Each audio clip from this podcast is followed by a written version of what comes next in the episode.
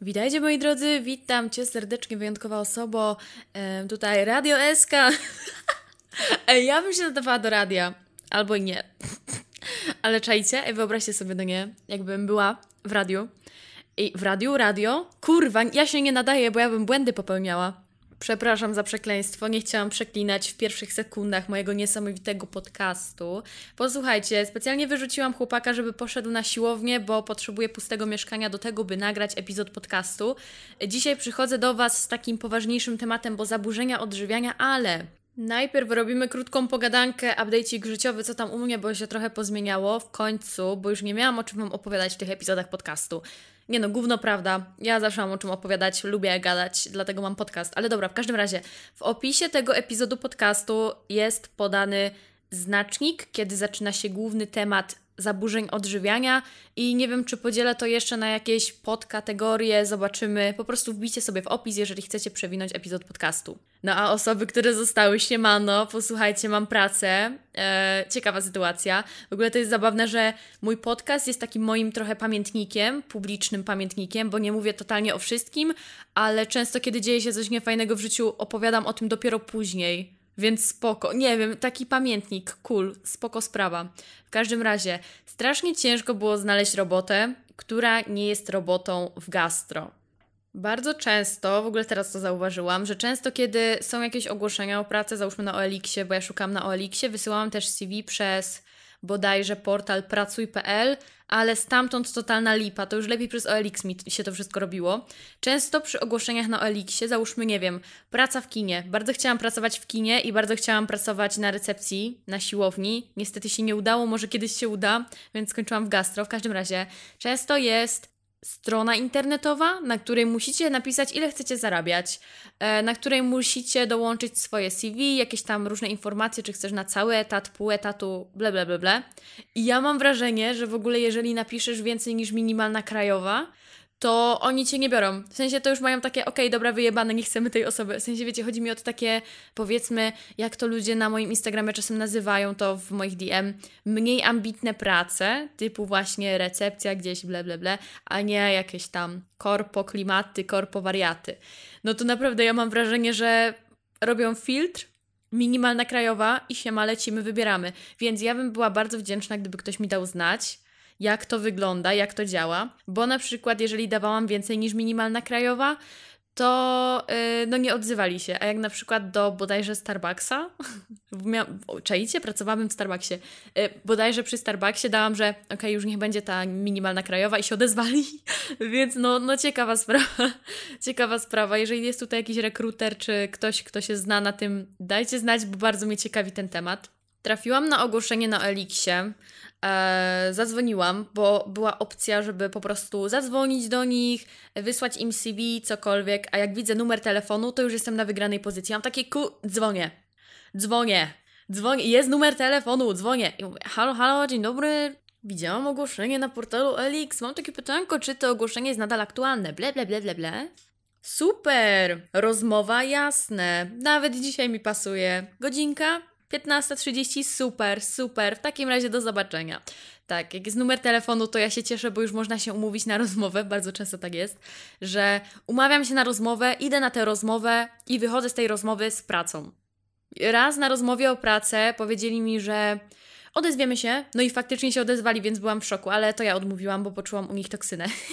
tak jest, trzeba się cenić, kochani, trzeba się cenić. W każdym razie, poczułam w ogóle dobrą energię w tej mojej nowej pracy.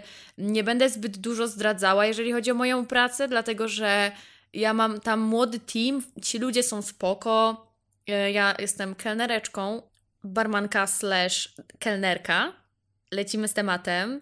E, już udało mi się rozlać rozgrzaną do czerwoności herbatę i kawę na swoją dłoń, dlatego że, bo ja nie mam opanowanej techniki noszenia tacki. To jest dla mnie, to jest zgroza, ale cieszę się, że w końcu będę miała tak typowo typowo bycie kelnerką za sobą. Rozumiecie o co chodzi? Bo ja miałam takie, fakt, w tylu miejscach pracowałam, a nigdy nie byłam typowo kelnerką, bo ja zawsze, wiecie, jak pracowałam gdzieś w gastro, to albo bardziej na kuchni, albo sam bar, że po prostu robiłam jakieś e, driny, nalewałam jakieś piwo, ale nigdy nie byłam typowo kelnerką. Teraz jestem na tyle otwartą osobą, że e, mogę być super positive kelnerką. Dawajcie mi napiwki. Ale nie no, w sensie taką dobrą energię wydaje mi się, że daje. W każdym razie chciałabym bardzo opanować technikę utrzymywania równowagi na mojej tacce, tak żebym trzymała to jedną ręką i żebym ja się nie martwiła o to, że zaraz to rozdaję. Już mniej więcej, no mniej więcej wiem jak sobie tym balansować, ale popełniłam już debilny błąd, że postawiłam sobie w ogóle butelkę na tej tacce, no i moja kumpela z pracy powiedziała, że ej, siemano, ogólnie weź sobie tą butelkę do ręki, będzie Ci wygodniej, a sobie jeszcze zmieścisz szklankę, coś tam, coś tam. Ja mówię, no dobra, no spoko. No i wzięłam tę butelkę i wtedy wszystko mi się przewróciło, bo ta butelka była na boku i wiecie, no jej nie chodziło o to, żebym ja zdjęła tę butelkę z tacki w tym momencie. I wszystko poleciało, niestety. Ale no naprawdę, w sensie ja jestem zachwycona, bo ludzie wydają się być mega spoko. Mam nadzieję, że tak pozostanie. Praca, no cóż, mam za sobą dzień próbny. Mam za sobą ten pierwszy dzień w pracy. Pierwsze dni w pracy w ogóle są najbardziej niezręczne, są beznadziejne. Nie wiesz, co masz ze sobą zrobić, nie wiesz, gdzie jest odkurzacz, nie wiesz, gdzie są szmatki, gdzie jest w ogóle talerz, gdzie jest, nie wiem, dupa kozy, nic nie wiesz po prostu, nic nie wiesz i musisz o wszystko pytać, bo możliwe, że ludzie mają swój system na mycie podłogi. Bo na przykład jak pracowałam w pączkarni, to się okazało, że ja w ogóle podłogę źle myję, bo oni mają inny system na mycie podłogi na kuchni. Ja mówię, no dobra, okej, okay, okej, okay, spoko. Więc ciekawa sytuacja. No więc mam pracę, nie wiem jak długo będę tam sobie pracowała, ale jak na razie będę się trzymała tej pracy, bo czuję taką dobrą energię. Za jakiś czas dam Wam update, czy nadal jest dobra energia, ale wydaje mi się, że raczej spoko normalnie przepotężne wychodzenie z mojej strefy komfortu ja co jakiś czas muszę mieć duże zmiany w życiu, więc nowa praca to jest duża zmiana. Kolejną zmianą jest fakt, że poszłam sobie na zajęcia z dance aerobiku. Brzmi żałośnie, brzmi jak coś, co jest nudne, co nie męczy, albo męczy, ale tylko trochę, takie trochę jakbyśmy sobie na Xboxie ćwiczyli przy Dance Central, nie? Wiecie co chodzi. Ale to było zajebiste. To w ogóle było mieszane z latino, bo się okazało, że kiedyś te zajęcia z dance aerobiku były po prostu Dance Latino, jakoś tak to się nazywało, e, ale zmienili nazwę i w sumie prowadząca tak kminiła Wait, wait, to to jest to latino, czy to jest jakiś dance aerobik? Dobra, to wymieszamy i to było takie super, tyle tańczenia i takie wiecie, sexy, takie, ja bardzo chciałam iść na takie zajęcia, na jakieś, chciałam iść na jakieś high heels albo coś tam, bo ja się ruszam jak kłoda, bo od zawsze byłam powiązana ze sportem, ale nigdy z tańcem, ewentualnie hip-hop. Przez miesiąc, e, chyba w podstawówce sobie chodziłam, na czterech zajęciach byłam. Dobra, to jest bardzo szybki epizod z mojego życia. Hip-hop. Jak szybko się zaczęło, tak szybko się skończyło. Więc ja naprawdę mam taką chęć wydobycia z siebie, ze swojego wnętrza takiej kobiecości, takich fajnych, płynnych ruchów, takich sexy ruchów, to naprawdę mega wpływa na poczucie własnej wartości. Na przykład dzisiaj po tych zajęciach ja się czułam jak taka bad bitch, co prawda, prowadząca normalnie jak kocur się ruszała. I ja miałam takie, o super, ja, mi też idzie tak zajebiście, ale fajnie. I potem patrzę w lustro, nie? I taka kłoda. Wygląd jeszcze byłam ubrana na czarno, wyglądałam jak jakiś, nie wiem, Slenderman. W każdym razie było super i po prostu z zajęcia z zajęcia na zajęcie będzie coraz lepiej i ja to wiem i będę sobie chodziła. Jeżeli akurat grafik pracy mi będzie pasował tak, żebym sobie chodziła, no to będę na to chodziła, no nie? Będę sobie chodziła dalej na siłownię, ale też będę sobie chodziła na ten dance aerobik, bo w ogóle dzięki mojej współpracowniczce ja się dowiedziałam, że uwaga, uwaga, mój karnet na siłowni pozwala mi iść na różne zajęcia, które są tam prowadzone. Na jakiś zdrowy kręgosłup, na jakieś rowerki. Na rowerki też sobie chcę iść, bo to jest takie, wiecie, ciemno w pomieszczeniu, lustro, e, muzyka, vibe, pedałujemy i lecimy z tematem. Chcę sobie iść na coś takiego. Chcę wypróbować pilates, bo jest szał na pilates na TikToku. Znaczy już trochę mija ten szał, ale ogromny szał na pilates – I po prostu jestem ciekawa, w sensie na co jest taki hype. Nie zrezygnowałabym z siłowni, żeby sobie chodzić na same takie różne zajęcia, ale jest to fajna odskocznia, bo jednak dość długo już chodzę na siłownię i nie chcę, żeby ten materiał się wyczerpał, żeby ta siłownia mi się znudziła, bo czasem trzeba wprowadzać jakieś zmiany i jest jeszcze są jakieś zajęcia zdrowy kręgosłup, też sobie na to pójdę, wiecie, jak mogę, to pójdę. Gdybym miała typowo wykupić wejściówę na to, żeby iść sobie załóżmy na ten dance aerobik, to ja bym się do tego tak długo zbierała i w ogóle ja poszłam na te zajęcia, bo e, jak sobie gadałam właśnie z tą moją współpracowniczką, na tym dniu próbnym, to ona mówi, że kurde, ja bym poszła na jakieś zajęcia. A mówię, ej, ja też bym poszła. A ona serio? A ja takie, a ty też serio? A ona no. A ja takie, ta. A ona no. Więc poszłyśmy razem i byliśmy też razem na siłowni. Super sprawa. To jest naprawdę przełom, bo ja nigdy, Nigdy nie widziałam się ze, z jakąkolwiek współpracowniczką, współpracownikiem poza pracą. Przez, cały, przez całe moje życie. Nigdy. Ani razu. Ani razu. Więc naprawdę ciekawa sytuacja. E, co tutaj jeszcze się u mnie dzieje? Ogólnie to jest tak. Miałam jechać za granicę e, do pracy, do Holandii. Nie wyszło po części ze względu na to, że nie miałabym pieniędzy na ten wyjazd, bo jednak trzeba mieć jakieś pieniądze, żeby przeżyć za granicą, żeby dojechać do tej pracy itd., tak itd., tak a ja jednak byłam tu na festiwalu, tu na koncercie Harry'ego Stylesa w Hamburgu, no i wiecie, nie miałam pracy, yy, musiałam płacić rachunki i takie fakt. Jeszcze jestem finansowo zdana tylko na siebie. Ewentualnie mogę pożyczyć od kogoś pieniądze, ale no nikt mnie nie wspomaga, rodzice czy cokolwiek, więc tak typowo sama się utrzymuję od bardzo długiego czasu już i miałam takie, no dobra, muszę zrezygnować z tego wyjazdu, no bo ja nie mam za co pojechać.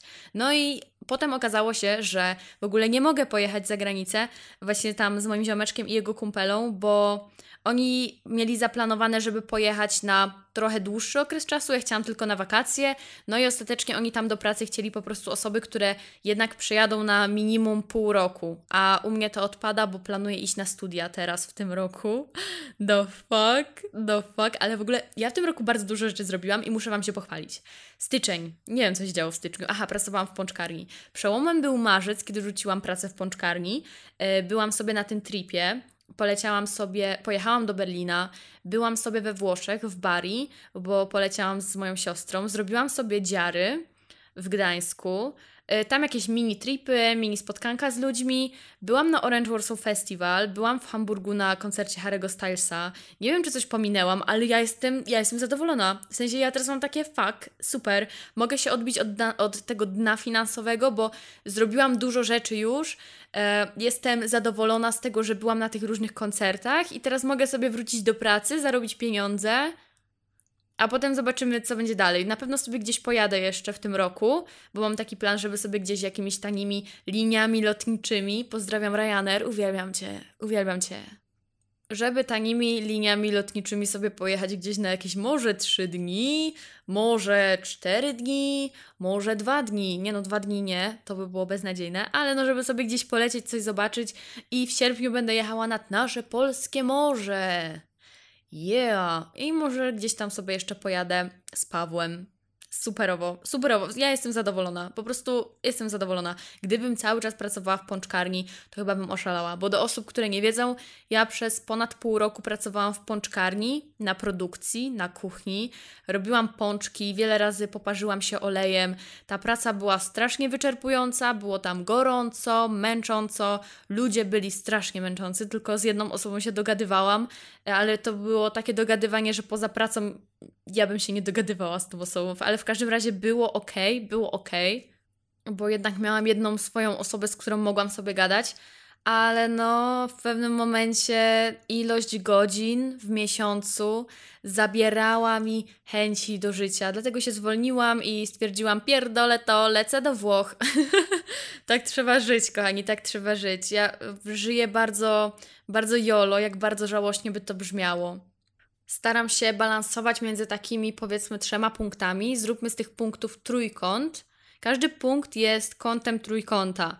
Do góry, do góry, u góry, bo ostatnio się dowiedziałam, że w ogóle źle mówię. W każdym razie w górnej części naszego trój, trójkąta e, jest praca.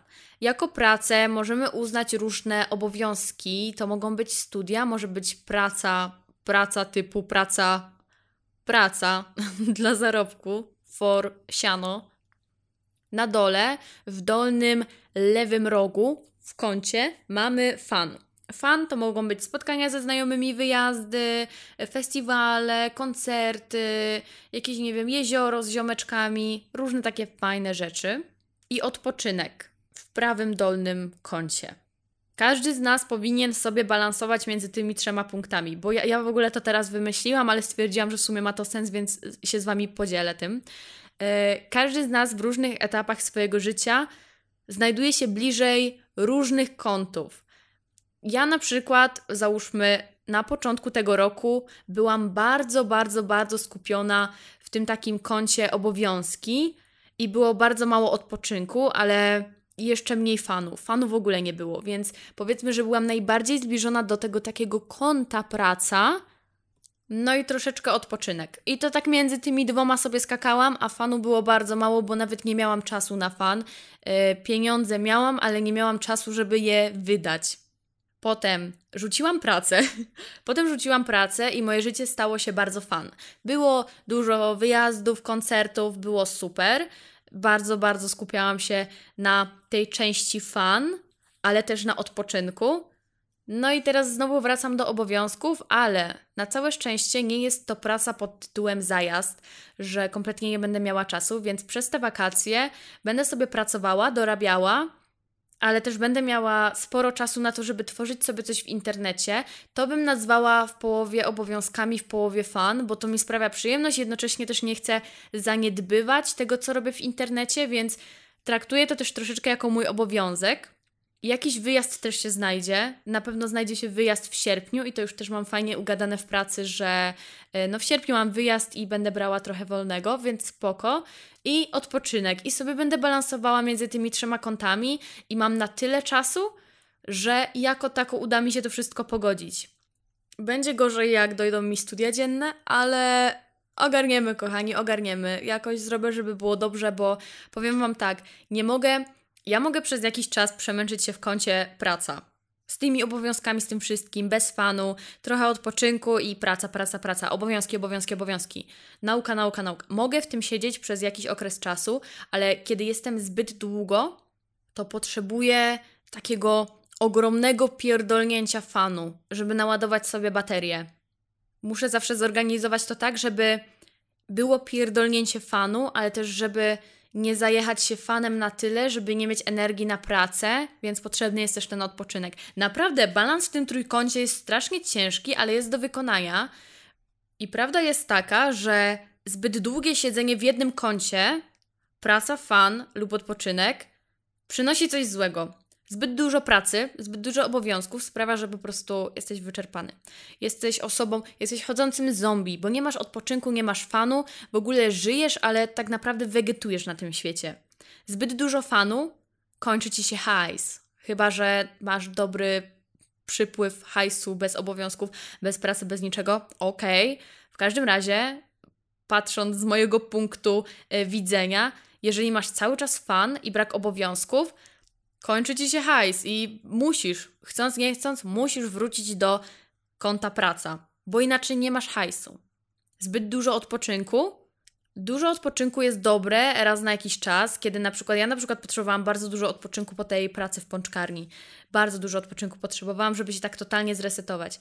Ale jednak gdybym przez te parę miesięcy kompletnie nic nie robiła, nigdzie bym nie pojechała, nie szukałabym żadnej pracy, nic bym po prostu nie robiła przez te parę miesięcy, nie rozwijałabym się w internecie, niczego bym nie robiła, to też by nie było dobre, jednocześnie czułabym się strasznie źle ze sobą, mając z tyłu głowy to, że przez parę miesięcy kompletnie nic nie robiłam.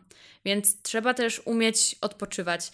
To jest w ogóle, dlaczego ludzie są tak skomplikowani. My nawet odpoczywać nie umiemy dobrze, bo są osoby, które niby odpoczywają, ale tak naprawdę nie odpoczywają, bo są w trybie czuwającym. Ja tak czasem mam, że jestem w trybie, w trybie czuwającym, nie, nie skupiam się w 100% na tym, żeby się zrelaksować, tylko mam takie, fuck, a muszę zrobić to, to i tamto, a w tym momencie mogłabym robić to, to i to. Ale powoli uczę się odpoczynku i umiem. Umiem, już umiem. No, ja zmieniam zdanie, umiem już. Zapomniałam, że już umiem, już potrafię. Więc kochani, każdej osobie, która tego słucha, życzę balansu w życiu, życzę balansowania między tymi trzema punktami praca, fan, yy, odpoczynek. W sumie chyba sobie zrobię coś na zasadzie takiego zeszytu, bo ja czasem prowadziłam sobie takie zeszyty yy, z jakimiś przemyśleniami i innym głównym. Nie wiem, jakoś czasem lubię sobie takie coś robić, ale nie jestem jakąś ogromną fanką, bo ja się boję, że ktoś mi to przeczyta, a to jest strasznie żałosne. Takie wypisywanie rzeczy jest dla mnie tak żałosne. Znaczy, nie jeżeli ktoś to robi, że to jest żałosne, tylko jak ja bym miała przeczytać to, co napisałam kiedyś, to mam takie nie, nie, ja tego nie zrobię, bo to było żałosne strasznie. Więc może czasem, jeżeli będę czuła się przytłoczona, nie wiem, życiem, pomyślę sobie, w którym kącie aktualnie jestem. Czy mam zbyt dużo odpoczynku, zbyt dużo pracy, obowiązków, nauki, czy zbyt dużo fanu, bo na przykład, nie wiem, czuję, że tak powiem, e, wewnętrzny niepokój przez to, że załóżmy, nie pieniądze mi się kończą, bo było zbyt dużo fanu. E? I będę na podstawie tego kminiła, co mogło pójść nie tak, co sprawiło, że ja teraz czuję się gorzej. Ej, to jest, ja chyba to zrobię. Ja normalnie, ja jestem, kur, psycholog jestem. Nie, no nie jestem, proszę, nie, nie jestem. Ja po prostu sobie tutaj kminię. Ale okej, okay. wiecie co Wam powiem, to był bardzo długi wstęp. Mówiłam o tym przez 20 minut. Więc wydaje mi się, że to będzie odpowiedni moment, by przejść do tematu zaburzenia odżywiania. Zaburzenia odżywiania. Wiele razy mówiłam o tym, opowiadałam o tym, jak to się u mnie zaczęło, czym jest to spowodowane, więc zrobię taki szybki skrót, bo wiele osób już słyszało tę historię, ale są tutaj pewnie tutaj też osoby, które nie wiedzą, jak to się u mnie zaczęło. Jeżeli chodzi o zaburzenia odżywiania, e, kiedy byłam nastolatką, u mnie była mega faza na Tumblr, na to, żeby e, mieć taką przerwę między udami, taką wiecie. Ja mam akurat naturalnie tak ułożoną miednicę, że musiałabym mieć niedowagę, żeby mieć przerwę między udami, ale na to był mega hype. Najmniejsze na świecie uda, łydki, e, ręce takie aż wychudzone, jakby bycie totalnie szczupłą osobą, nawet wychudzoną bym powiedziała, bo tu nie chodzi tylko o bycie szczupłym, tylko o bycie wychudzonym. Ja byłam dziewczynką typu szczupła, drobna, ale nie aż tak drobna jak niektóre inne dziewczynki, więc ja byłam taka. Właśnie denerwowało mnie to, że nie byłam ani najbardziej drobną dziewczyną w gronie dziewczyn, yy, ale też nie byłam powiedzmy większa. Byłam taka 50-50 i jeszcze dość późno dojrzewałam. Ja w ogóle miesiączkę dostałam dopiero chyba w drugiej klasie gimnazjum, nie, albo w pierwszej, w pierwszej klasie gimnazjum i mi ogólnie biust i w ogóle taka bardziej kobieca sylwetka zaczęła mi się wyrabiać o wiele później. Więc ja zawsze miałam, na początku miałam takie problemy z tym, że chciałabym mieć bardziej kobiecą sylwetkę, bardziej zaokrąglone biodra i tak dalej, i tak dalej, a wszyscy wokół mi mówili, że jestem deską, bo to był, ja nie wiem, chłopcy są jacyś dziwni. I po prostu często było takie wyzywanie dziewczyn, które były szczuplejsze, były, mm, to one były wyzywane od desek, płaska z przodu, płaska z tyłu, Uuu, więc ja w pewnym momencie bardzo chciałam przytyć, ale w momencie, w którym już przytyłam, bo ta sylwetka zaczęła mi się bardziej rozwijać, miałam takie fakt, chciałabym schudnąć, w sensie chciałabym mieć taką przerwę między udami, chciałabym być bardzo szczuplutka i chciałabym, żeby wszyscy mówili, że jestem drobna, e, że ja w ogóle powinnam przytyć. E, w moim towarzystwie było e, kilka osób, które zachorowały na zaburzenia odżywiania i była to anoreksja. I ja tym osobom zazdrościłam, bo o tych osobach się mówiło. E, o tych osobach często się mówiło, tym osobom się też mówiło, bo w ogóle to, to strasznie dziwne jest, ale jakby wiele osób mówiło tym osobom, że musisz przytyć, musisz zjeść. I jakby, no to nie jest takie proste. To nie jest tak, że powiesz osobie chorej na zaburzenia odżywiania, jedz i ta osoba nagle magicznie zacznie jeść i nie będzie się martwić tym, co je. to, to tak zdecydowanie nie działa. To jest bardzo, bardzo długi proces. W każdym razie po mieście chodziły różne ploty, że no ona robi to i to trzy razy dziennie, yy, ona to w ogóle je podobno to, to i to w ciągu dnia. Yy, jak w ogóle, że tak powiem, rozwinęła się moja choroba, jak rozwinęła się u mnie bulimia, przez bulimia to był bardzo krótki okres czasu yy, i kompulsywne obiadanie się. Ja w ogóle przez wiele lat nie wiedziałam, że choruję na kompulsywne obiadanie się, bo byłam przekonana, że zaburzenia odżywiania to jest tylko i wyłącznie anoreksja.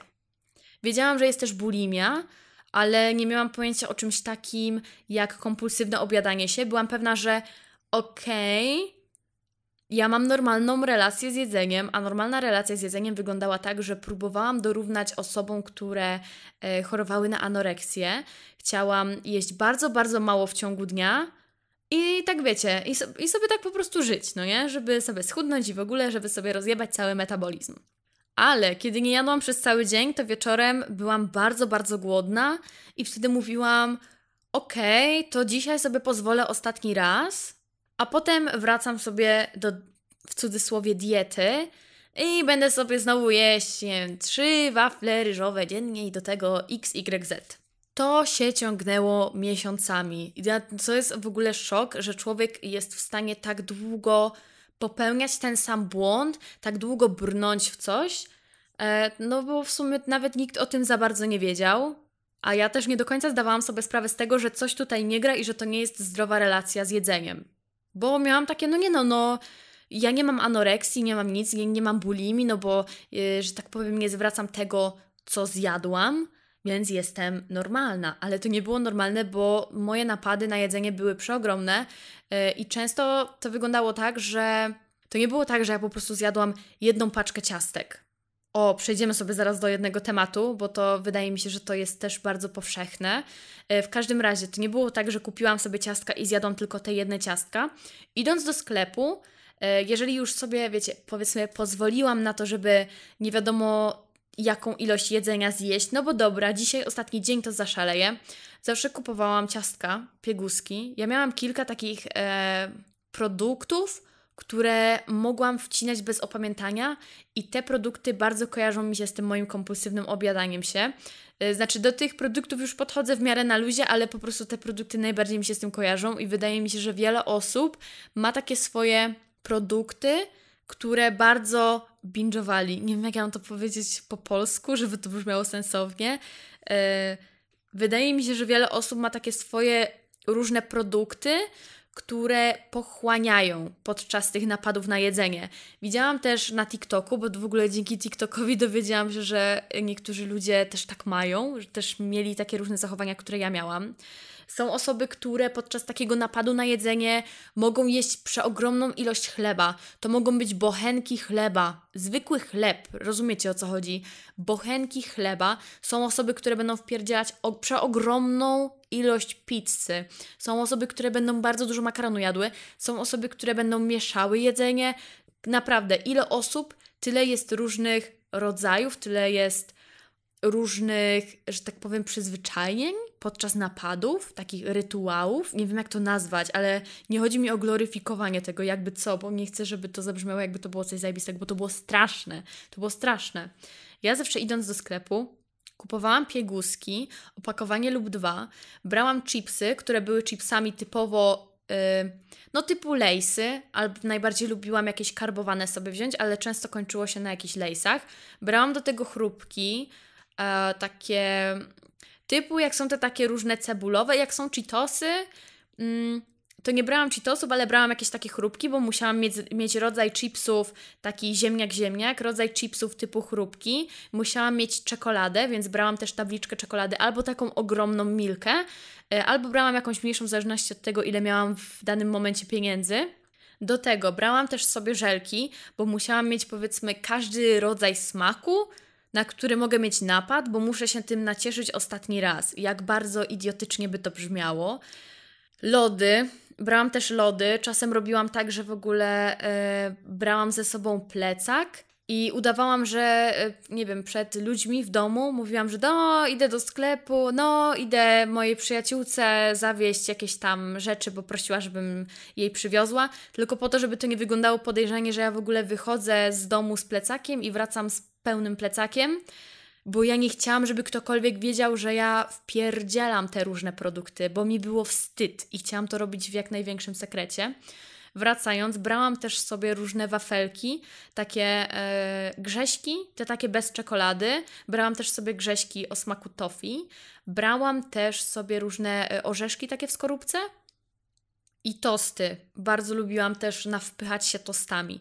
Więc ja miałam taką mieszankę tych wszystkich produktów i to, na, to ja Wam mówię, to nie jest tak, że y, ja coś zostawiałam. Ja wpychałam to w siebie na siłę, nawet jeżeli już nie miałam miejsca po prostu w żołądku, kiedy ja czułam, że mnie aż brzuch boli od tego całego jedzenia. Nie, na, ja nawet sobie tego na później nie zostawiałam, tylko zmuszałam się, żeby to wszystko zjeść naraz. I Wam w ogóle opowiadam o tym, żebyście no, nie czuli się samotni, bo pisałam z wieloma ludźmi na Instagramie i no też w tym siedziałam, jakby wiedzcie, że nie jesteście sami, że nie musicie się tego wstydzić, że wyjście z tego błędnego koła jest naprawdę przeogromnym krokiem i jest to bardzo, bardzo trudne. Mi to zajęło parę lat, więc bardzo ciekawa sytuacja. Ale jestem dowodem na to, że faktycznie da się z tego wyjść, bo ja w pewnym momencie w ogóle już traciłam nadzieję.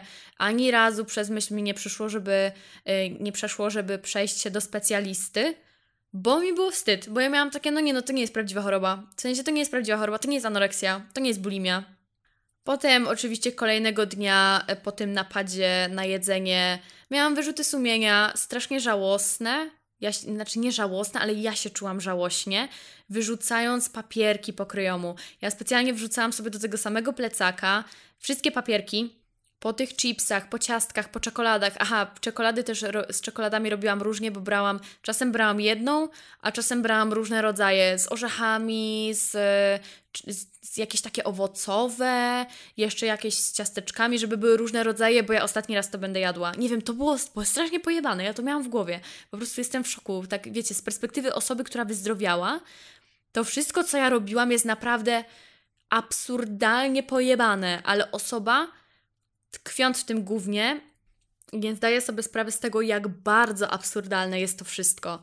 Więc wyrzucanie papierków to jest, to, to była taka droga wstydu. Ja kolejnego dnia, bo często robiłam tak, że kolejnego dnia wyrzucałam te papierki, miałam takie, Jezu, co ja zrobiłam? Że ja tyle tego zjadłam. Wyrzuty sumienia po takim napadzie na jedzenie są niesamowite, w tym takim negatywnym znaczeniu. To jest potworne uczucie. Człowiek czuje się jak totalne gówno, wiadomo. Człowiek jest napchany, dodatkowo widzisz te wszystkie papierki, bo jesz w totalnym szale. To jest, człowiek się wyłącza. Ja czasem tak miałam, że ja po prostu, ja siedziałam, jadłam i się wyłączałam. Raz chyba nagrałam takie swoje kompulsywne obiadanie się, bo byłam ciekawa, jak to wygląda bo ja nie do końca byłam w stanie sobie z tego e, jakby zdać sprawę. Albo czasem jedząc, zerknęłam w lustro i miałam takie fuck, kim ty w ogóle jesteś? Jakby co. Kim ty jesteś? Aż mi po prostu ciary przeszły, bo sobie wyobrażam tę sytuację. No masakra po prostu. Więc wiadomo, fakt, że ja kolejnego dnia patrzyłam na te wszystkie papierki zebrane do plecaka, miałam takie. Nie no, dzisiaj, dzisiaj nic nie jem, bo wczoraj tak się najadłam. I powiem Wam, że kluczem do tego, by wyjść z tego błędnego koła, jest jak to musi Wam przeskoczyć w głowie. Mi, ja miałam po prostu pewnego dnia, częściowo jakby zmusiłam się do tego, a częściowo zdałam sobie sprawę z tego, że to jest dla mojego dobra. Po napadzie na jedzenie, bo ja te napady zazwyczaj miałam wieczorem, to kolejnego dnia jadłam normalne śniadanie. Jadłam normalnie obiad. Jadłam normalnie kolację, przekąski jakieś też jadłam. I największym problemem dla mnie było to, by zjeść ten kawałek czekolady i nie rzucać się na kolejne produkty, na kolejne, że tak powiem, zakazane produkty. Zauważyłam też, że bardzo pomogło mi to, że ja przestałam sobie zakazywać rzeczy. Jeżeli mam ochotę na babeczkę, to jem tę babeczkę, ale też bardzo dużo czasu zajęło mi to, żeby uświadomić sobie, kiedy jest mój limit.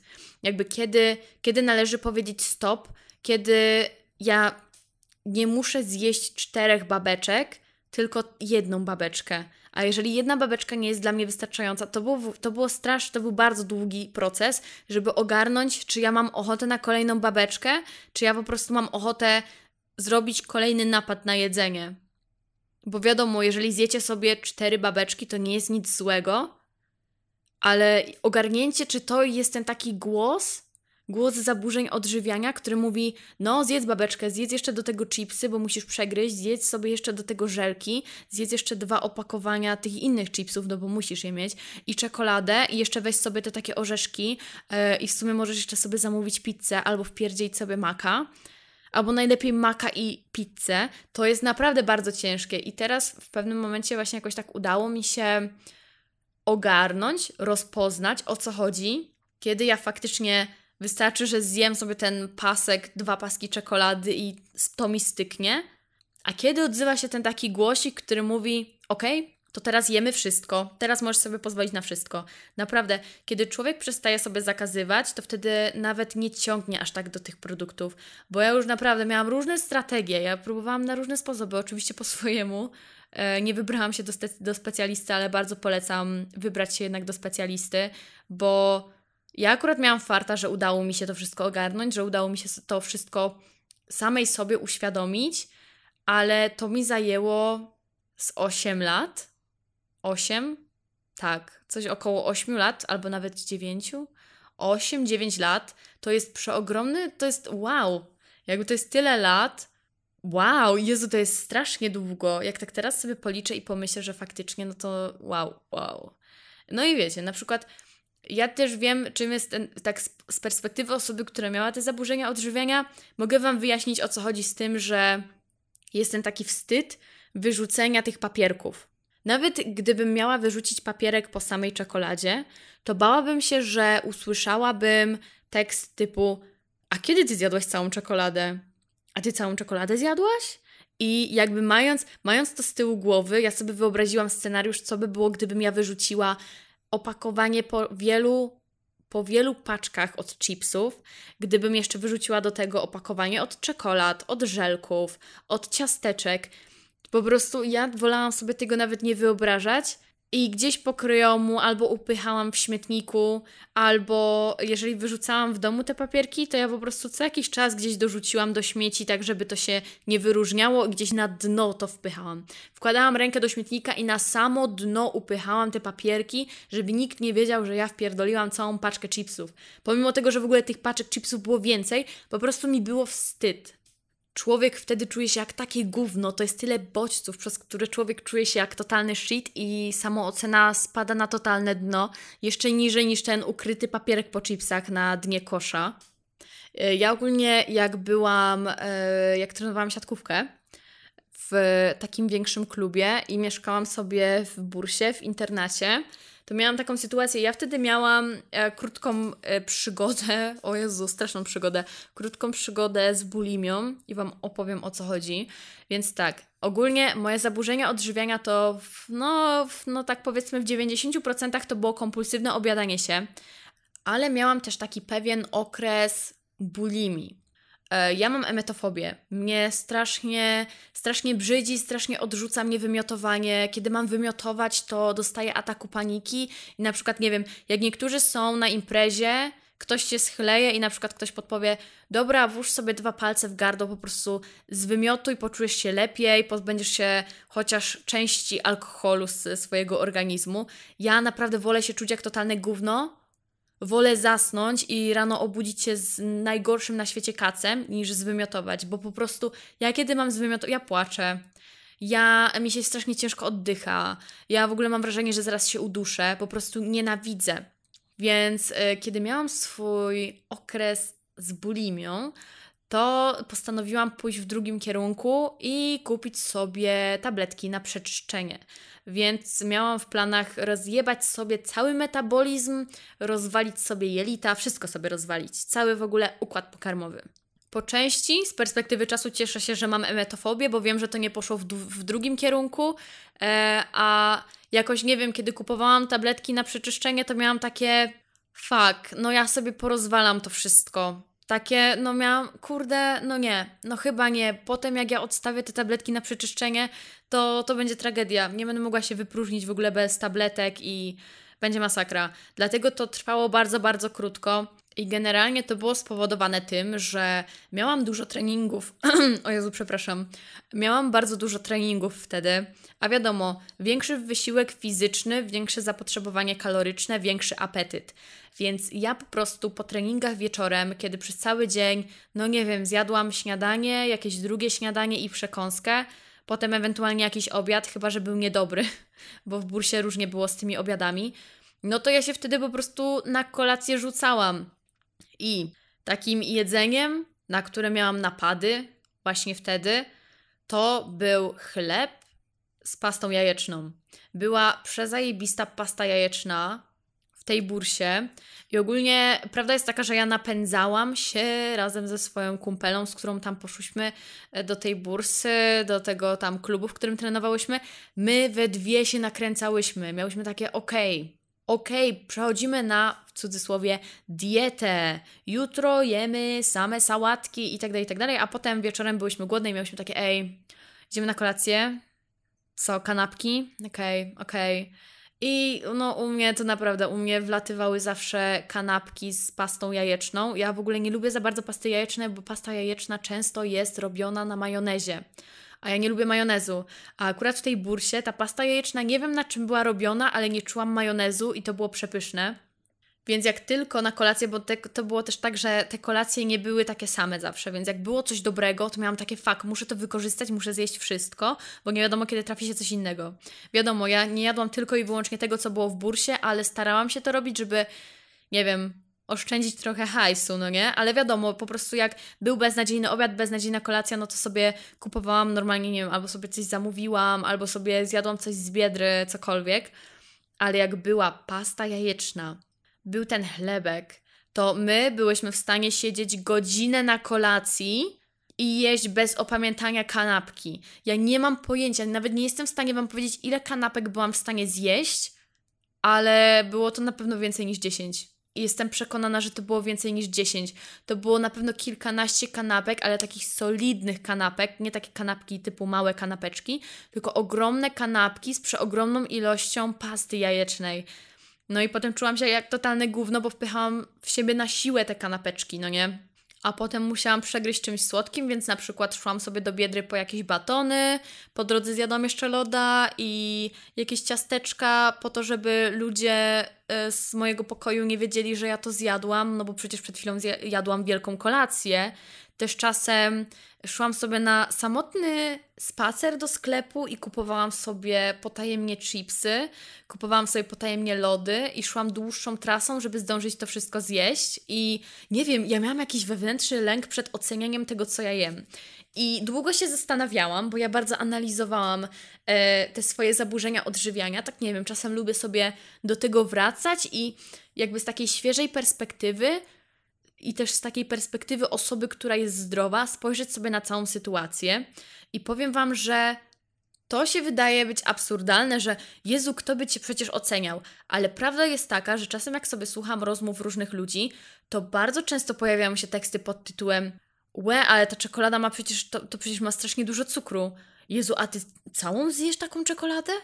Jezu, a ty całe chipsy zjesz? Nie, no ja, bym, ja to bym była pełna już po połowie opakowania. I wtedy ludzie czują się jak takie gówno i masz takie, no kurde, ja nie chcę, żeby ktoś pomyślał, że ja tu nie wiadomo ile wpierdzielam. Nie chcę, żeby ktoś to komentował, więc wtedy się ukrywasz, ukrywasz, ukrywasz i potem nawet głupiego loda ukrywasz. Bo tak, bo po prostu dla zasady. A y, zauważyłam też, że czasem lubiłam walić taką ściemę przy ludziach, że no, ja jestem na, w cudzysłowie, diecie. Jakby co ciągle mówię w cudzysłowie, bo dieta to jest sposób odżywiania się, dieta to nie jest tylko wpierdalanie sałatek. Wracając, ja udawałam przed ludźmi, że wow, ja to jem same sałatki, e, ja to dbam o linię, ja to w ogóle malutko jem. I po prostu za każdym razem, kiedy widziałam, że inna osoba ma ochotę na pizzę i chce iść na całość, chce po prostu się nawpierdzielać tą pizzą, to ja czułam, że to jest takie moje... Uwaga, są dwie wersje. Po pierwsze, albo przyzwolenie na to, żebym ja też zjadła z tą osobą i wtedy idziemy na całość i jemy, jemy, jemy, aż po prostu do pełna i wtedy nie czuję takiego poczucia winy kolejnego dnia, kiedy ja to robię z kimś. Numer dwa, odmawiam. I mam takie, wow, jestem od ciebie lepsza, bo ja nie jem takich rzeczy, a potem, nie wiem, potajemnie gdzieś wpierdalam chipsy, bo po prostu mam na nie ochotę. I to jest, balansowałam między tymi dwoma wersjami. Jeżeli jadłam gdzieś z jakimiś ludźmi, no straszne, no po prostu masakra. Jakby ukrywanie się z jedzeniem bardzo wpływa na psychę. I to jest, to jest po prostu fakt. Ukrywanie, ukrywanie tego, co tak naprawdę jesz, bardzo wjeżdża na psychę bardzo wjeżdża na psychę. To jest takie, no czujesz się jak taki szczur, bo ciągle musisz się ukrywać, nikomu nie możesz powiedzieć prawdy, bo boisz się wyśmiania, boisz się tego, że ktoś cię oceni, po prostu się boisz. Jestem wolna od zaburzeń odżywiania niecały rok, niecały rok. Powiem Wam, że na fakt, że wyzdrowiałam, bardzo wpłynęła zmiana otoczenia. Ja byłam w bardzo takim toksycznym środowisku i na przykład też, załóżmy, o, przykład, też będąc z moim eksem w związku, on był taki bardzo sport, ograniczam cukier i tak dalej, i tak dalej. I na przykład, kiedy on dostawał na święta jakieś słodycze, to on był w stanie przez, nie wiem, 8 miesięcy trzymać te same słodycze w szafie i zjadł tylko kostkę czekolady i to tyle. Więc ja też nie chciałam wychodzić na osobę, która wpierdzieli całą czekoladę i jeszcze będzie jej mało. Było mi strasznie głupio, a teraz, teraz, na przykład e, będąc w nowym związku, nie czuję takiego bycia ocenianym, kiedy mam ochotę zjeść tę całą paczkę chipsów, bo mam takie dni. Mam po prostu dzień, że o, zjadłabym chipsy i po prostu idę do sklepu i zjem te chipsy. A gdybym powiedziała, nie, ja ich nie chcę, ja ich nie zjem, to wiem, że ja potem, ja bym miała potem napad na to jedzenie, bo ja cały czas, ja dosłownie przez cały dzień albo przez parę dni, zazwyczaj kończyło się tak, że przez cały dzień o czymś myślałam i potem to jadłam i dodatkowo te inne produkty i miałam wielki napad. Często zakazując sobie jakiegoś produktu, bardziej o nim myślałam, miałam cały czas to w głowie, mam taki, Jezu, ja bym zjadła tę czekoladę. Ja to bym zjadła te chipsy. Więc teraz po prostu wiecie, ja codziennie jem czekoladę. Jestem, ja jestem osobą, która bardzo lubi słodkie. Yy, na przykład bez chipsów się obejdę, dlatego że ja po prostu jak mam ochotę na coś takiego słonego, to zjem sobie jakiś makaron, zjem sobie tosty, zjem sobie jakąś kanapkę z humusem i czymś tam i jest spoko. Chyba, że mam taki mega, mega dzień, że kurde, akurat dziś zjadłabym krakersy o smaku paprykowym albo dzisiaj zjadłabym chipsy cebulowe, bo czasem mam po prostu dzień na taki smaczek i muszę to zjeść i tyle. Po prostu. Taka zachcianka. I w momencie, w którym przestałam olewać te zachcianki, chociaż nie olewać, ale przestałam zakazywać sobie tych zachcianek, to naprawdę udało mi się wyrobić bardzo, bardzo zdrową relację z jedzeniem.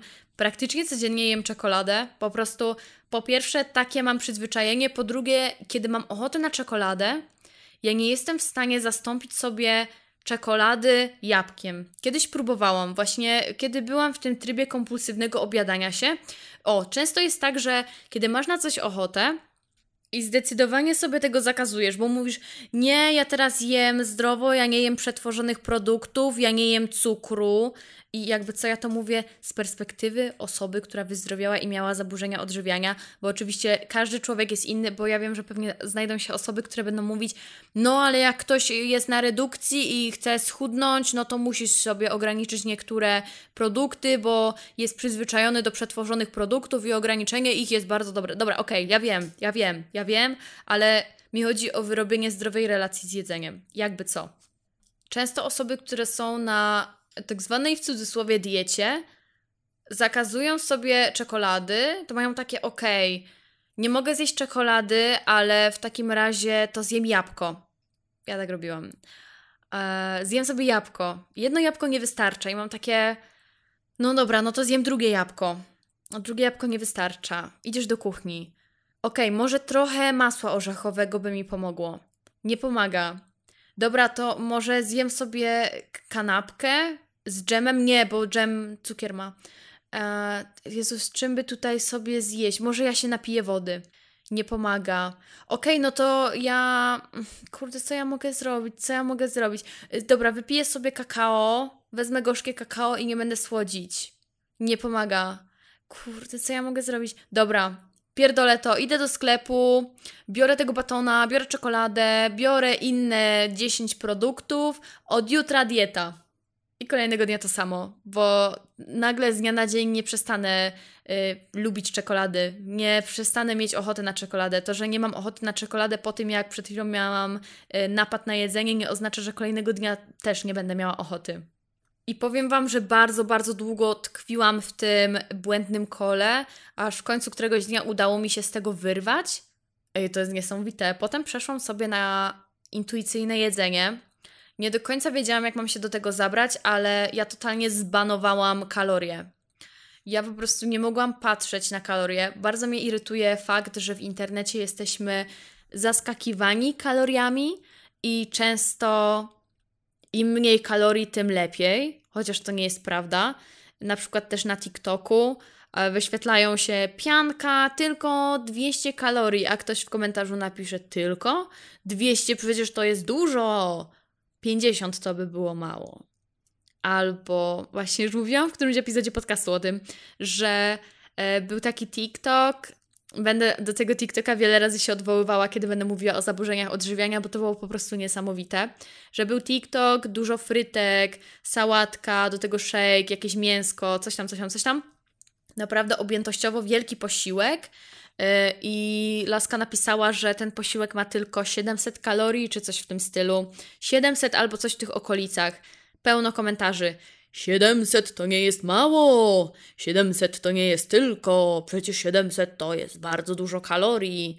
I wiecie, dużo młodych osób siedzi na TikToku i takie osoby wbiją sobie do głowy, że 700 kalorii to jest bardzo dużo, bardzo, bardzo, bardzo dużo kalorii. A prawda jest taka, że na przykład moje śniadanie teraz, ja na mojej owsiance, no luźno, luźno mogę sobie dobić nawet do 700 kalorii. Jest to ogromna owsianka, pełno masła orzechowego, no i co, no i zajebiście. Czy przez to, że zjadłam owsiankę, z, a, która ma 700 kalorii, nie będę jadła już w ogóle nic przez cały dzień? Nie, bo 700 kalorii to nie jest moje całe zapotrzebowanie kaloryczne. 1000 kalorii to też nie jest moje całe zapotrzebowanie kaloryczne. 1300 kalorii to też nie jest moje zapotrzebowanie kaloryczne. Jem luźno ponad 2000 kalorii, bo teraz akurat teraz liczę kalorie, bo chcę sobie zejść na małą redukcję i bardzo ostrożnie podchodziłam do tego, do liczenia kalorii. I stwierdziłam, że jak zobaczę, że coś nie gra, że będę zbyt obsesyjnie podchodziła do tematu, będę do tego tak obsesyjnie podchodziła, że będę wszystkiego odmawiała, że będę co do grama liczyła i tak dalej, i tak dalej, to po prostu zrezygnuję z tego od razu. Ale musiałam poczekać, no, ten niecały nie no, ile, ile ja tak poczekałam na to? Nie wiem, z pół roku się przygotowywałam do tego, żeby wrócić do jakiegokolwiek liczenia kalorii, a wiadomo, i tak zdarzają się dni, że nie liczę. Zdarzy się jakiś wyjazd, jakieś wyjście na jakieś piwko czy cokolwiek i ja nie liczę wtedy kalorii. I mam wyjebane i jednocześnie nie mam wyrzutów sumienia, więc polecam mega. Ale w każdym razie, do czego ja zmierzałam? E, w internecie jesteśmy bombardowani ilościami kalorii w posiłkach. Strasznie mnie to irytowało ja autentycznie dawałam unfollow osobom, które, wiadomo, jakby ilość kalorii jest przydatna dla osób, które aktualnie są na redukcji, na masie, cokolwiek i makro, składniki odżywcze, no też są ważne dla tych osób, ale po prostu byłam na takim etapie, że ja nie chciałam w ogóle myśleć o kaloriach, wszystko po prostu każdemu dawałam unfollow, każdej osobie, która podawała kalorie. Dlatego ja też jestem teraz bardzo wyczulona na kalorie, w sensie nie chcę nikogo triggerować, nie chcę nikomu mm, jakby wrzucając jakieś jedzenie na Insta, nigdy nie podaję ile to jedzenie ma kalorii. To jest naprawdę niesamowite, kiedy patrzysz na jedzenie i nie patrzysz na to jedzenie przez pryzmat kalorii, tylko masz takie łe, ale to musi być dobre w internecie jest rozpowszechniane wiele dziwnych nawyków. Jak w ogóle była moda na to, że chleb jest zły, że białe pieczywo jest złe, potem się okazało, że w ogóle ciemne pieczywo e, ma więcej kalorii, a dla mnie kalorie to było wszystko. Potem nagle było mówione, że w ogóle gluten jest chujowy, że nabiał jest zły. Wszystko w ogóle sprawia, że robisz się większa, większy wszystko sprawia, że robisz się gorszą wersją siebie. Jesz gluten?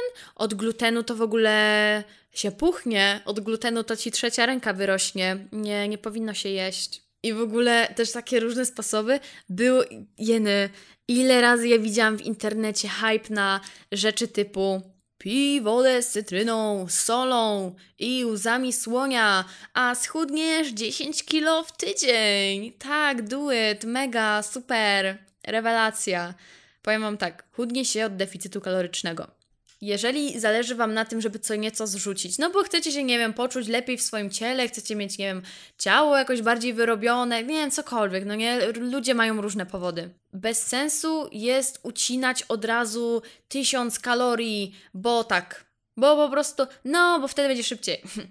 możecie sobie rozjebać metabolizm. Totalnie możecie sobie rozjebać metabolizm. I to jest kompletnie bez sensu, bo też często to może być tak, że o, będę jeść 1000 kalorii przez XYZ czasu. I co? Będziecie sobie na przykład, nie wiem, przez tydzień jeść 1000 kalorii dziennie, przez cały czas będziecie chodzić głodni, będziecie myśleć o jedzeniu 24 na 7, będziecie czuć się chujowo, ale stwierdzicie, okej, okay, no ale schudnę. Nawet jeżeli schudniecie, chociaż trochę, no to co, teraz co, do końca życia będziesz sobie jeść tylko 1000 kalorii, albo wait, nie tylko, bo przecież TikTok mówi, że 1000 kalorii to też może być mega dużo. Eee, co, potem obcinacie jeszcze bardziej, jesteście jeszcze bardziej głodni, jesteście cały czas głodni, przez calutki czas myślicie o jedzeniu, wasze życie jest oparte na jedzeniu. Osoby, które na przykład mają anoreksję, to nie jest tak, że te osoby nienawidzą jedzenia albo że te osoby nie czują głodu te osoby są w cholerę głodne, te osoby cały czas myślą o jedzeniu i te osoby lubią jedzenie. Czy naprawdę chcesz opierać całe swoje życie na tym, żeby myśleć o tym, jaki posiłek zjesz potem, czy zjesz posiłek, czy to nie będzie za dużo kalorii, czy warto zjeść ten posiłek. To jest co to jest za życie? Jakby to, to nie jest życie. I to też tyczy się na przykład kompulsywnego obiadania się. Ja cały czas myślałam o jedzeniu. 24 na 7 myślałam o jedzeniu. Myślałam o tym, co zjeść, a czy jak ja to zjem, to czy będę miała napad na jedzenie, czy lepiej ograniczyć, bo i tak będę miała napad na jedzenie, czy może dzisiaj nie pójść do tego sklepu, ale Jezu, mam ochotę iść do tego sklepu. Ja byłam w stanie, zer- nie wiem, godzina druga, Jechałam na stację kupić ultra drogie chipsy. Na, na stacji jest strasznie drogo. E, jechałam na stację, kupiłam chipsy, batony, czekolady. Walić, że wydałam na to niesamowitą ilość pieniędzy, ale miałam takie, ok, to jest jedyne, co jest teraz otwarte, muszę. Ja po prostu muszę. I wstawałam, wychodziłam i szłam. Kochani, nie chcemy rozjebanego metabolizmu, e, nie chcemy ucinać nie wiadomo jakiej ilości kalorii. E, powiem Wam, jak ja zaczęłam swoją redukcję bo ja to robię strasznie chillersko, w sensie to, to nie jest tak, że ja chcę się wyciąć, nie wiadomo jak, żeby mieć six-pack zaraz, e, normalnie w miesiąc, tylko ja totalnie na chillu do tego podchodzę i sobie byłam na zerze kalorycznym, 2000 coś tam, coś tam kalorii, nie powiem Wam ile dokładnie, bo nie chcę, żeby ktokolwiek się porównywał, no ale luźno ponad 2000 kalorii. E, I teraz e, trochę sobie obcięłam tę ilość kalorii, i powiem Wam, że nadal jest ponad 2000 kalorii, jakby no luźno, luźno. Y, Im mniejszym kosztem, tym lepiej, bo możesz sobie normalnie jeść, możesz sobie też jeść czekoladę. Ja codziennie jem czekoladę, a sylwetkę mam super. To naprawdę, to naprawdę nie wygląda tak, że musicie rezygnować z produktów, które bardzo lubicie, które sprawiają Wam przyjemność, kiedy to jecie. Tylko kluczem jest ilość i ten balans. Balans jest kluczem. Życzę każdej osobie, y, która aktualnie choruje na zaburzenia odżywiania, każdej osobie, która miała zaburzenia odżywiania i każdej osobie, która nie ma zaburzeń odżywiania, ale zapowiada się, że to wszystko idzie właśnie w tym kierunku. Życzę każdemu naprawdę przeogromną ilość mocy i obiecuję Wam, że to uczucie, kiedy jesteście wolni od tego gówna, jest naprawdę niesamowite i ta satysfakcja jest przezajebista. Ta wolność fakt, że możesz sobie z kimś coś zjeść i nie myśleć o konsekwencjach tego, nie myślisz o tym, fuck, a będzie po tym napad, a Jezu, to było dużo kalorii, to ja nie wiem do końca dnia. Jezu, co teraz? Serio, serio, jedzenie to nie jest całe życie i szkoda życia. Czajcie, zmarnowałam 9 lat na to, żeby myśleć przez większość tego czasu o jedzeniu, żeby y, mieć niesamowitą ilość wyrzutów sumienia, stresu, chujowego samopoczucia, totalnie niskiej samooceny. Bez sensu. Bez sensu, Becky. Nie warto. Nie warto totalnie. Mam nadzieję, że komukolwiek pomogłam i mam nadzieję, że coś pozostanie Ci w głowie z tego epizodu podcastu, a osoby, które nie mają zaburzeń odżywiania, mam nadzieję, że dzięki temu epizodowi będziecie mogli bardziej zrozumieć osoby, które chorują na to gówno, bo to serio siedzi w psychice. To nie jest kwestia tego, żeby no po prostu, no co, no to po prostu kup sobie jedno opakowanie ciastek. Nie, nie, nie, to tak nie działa. To, to tak nie działa. Albo to po prostu zjedz coś. To tak kompletnie nie działa. To jest, to potem cały czas siedzi w głowie. Tego się nie możesz pozbyć z głowy. Te durne głosy w głowie cały czas ci napierdalają na temat jedzenia. Masz takie zjeść to czy nie zjeść tego. Kupić sobie to czy nie iść. Iść do tego sklepu czy nie iść. Jezu, a, a może jednak nie zjem, dobra, to dzisiaj będzie, no może głotówka dzisiaj będzie. To jest naprawdę uciążliwe gówno. Ale jest z tego wyjście. Nie ma złotego wyjścia na wyjście z zaburzeń odżywiania. Mi pomogło to, że przestałam sobie zakazywać, że poznałam swój organizm, zaczęłam słuchać swojego organizmu, skupiałam się bardzo na tym, czy ja jestem dalej głodna, czy nie jestem. Jedząc, ja i tak czasem się łapię na tym, że kiedy jem, to sobie coś oglądam, ale podczas jedzenia staram się też skupiać na tym, że, że ja jem. Jakby, żeby rozpoznać, czy ja jestem głodna, czy ja już nie jestem głodna i wbijam sobie do głowy, że to, że mam na talerzu nałożone tyle i tyle, to nie oznacza, że ja muszę zjeść wszystko do pełna. Yy, to też nie oznacza, że wiecie, to nie jest tak, że masz coś na talerzu, musisz zjeść albo wszystko, albo nic. Słuchanie swojego organizmu jest naprawdę kluczowe i bardzo pomocne. Pamiętam, że też miałam coś takiego, że czasem, kiedy coś zjadłam, czułam, że dalej jestem głodna, ale miałam takie no fakt, ale ja przecież zjadłam przed chwilą, to, to jest niemożliwe, że ja jestem dalej głodna. I olewałam fakt, że jestem głodna, więc podczas kolejnego posiłku pochłaniałam jedzenie i czasem kończyło się to napadem na jedzenie. Więc serio, słuchanie swojego organizmu jest kluczowe i też takie powstrzymywanie się od jedzenia, takie, nie wiem, że o, ja muszę jeść co 4 godziny. Nie, przykład. Muszę jeść co 4 godziny. I co 4 godziny jesz posiłek i nie zwracasz uwagi na to, czy ty się najadłaś, łeś tym posiłkiem, czy nie.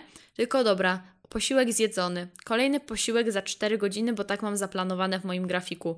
Jedzenie według zegarka kompletnie mi się nie sprawdziło i było to bardzo stresujące w ogóle. Więc jeżeli zmagasz się z zaburzeniami odżywiania, to możliwe, że to też, że takie podejście też Ci nie służy, ale każdy podchodzi do tematu różnie, każdy jest inny. Jednym osobom sprawdza się jedzenie typowo o różnych godzinach, innym osobom to się nie sprawdza. Naprawdę, słuchaj swojego organizmu, byczku. Więc trzymam kciuki. Z mojej strony to wszystko. To jest na razie wszystko, co mi w ogóle przyszło do głowy. Życzę Ci miłego dnia, wieczoru, życia i dużo mocy. Dużo mocy, byku. I pamiętaj, są wzloty i upadki. Nie ma magicznego przycisku, który sprawi, że wyjdziesz z zaburzeń odżywiania. Nie ma magicznego dnia, w którym coś ci przeskoczy w głowie, że okej, okay, już nie mam zaburzeń odżywiania. Więc też dużo, dużo cierpliwości. Buziaczki. I ogromnego przytulasa przysyłam. Takiego mega, mega mocnego. Bye, wyjątkowa osoba.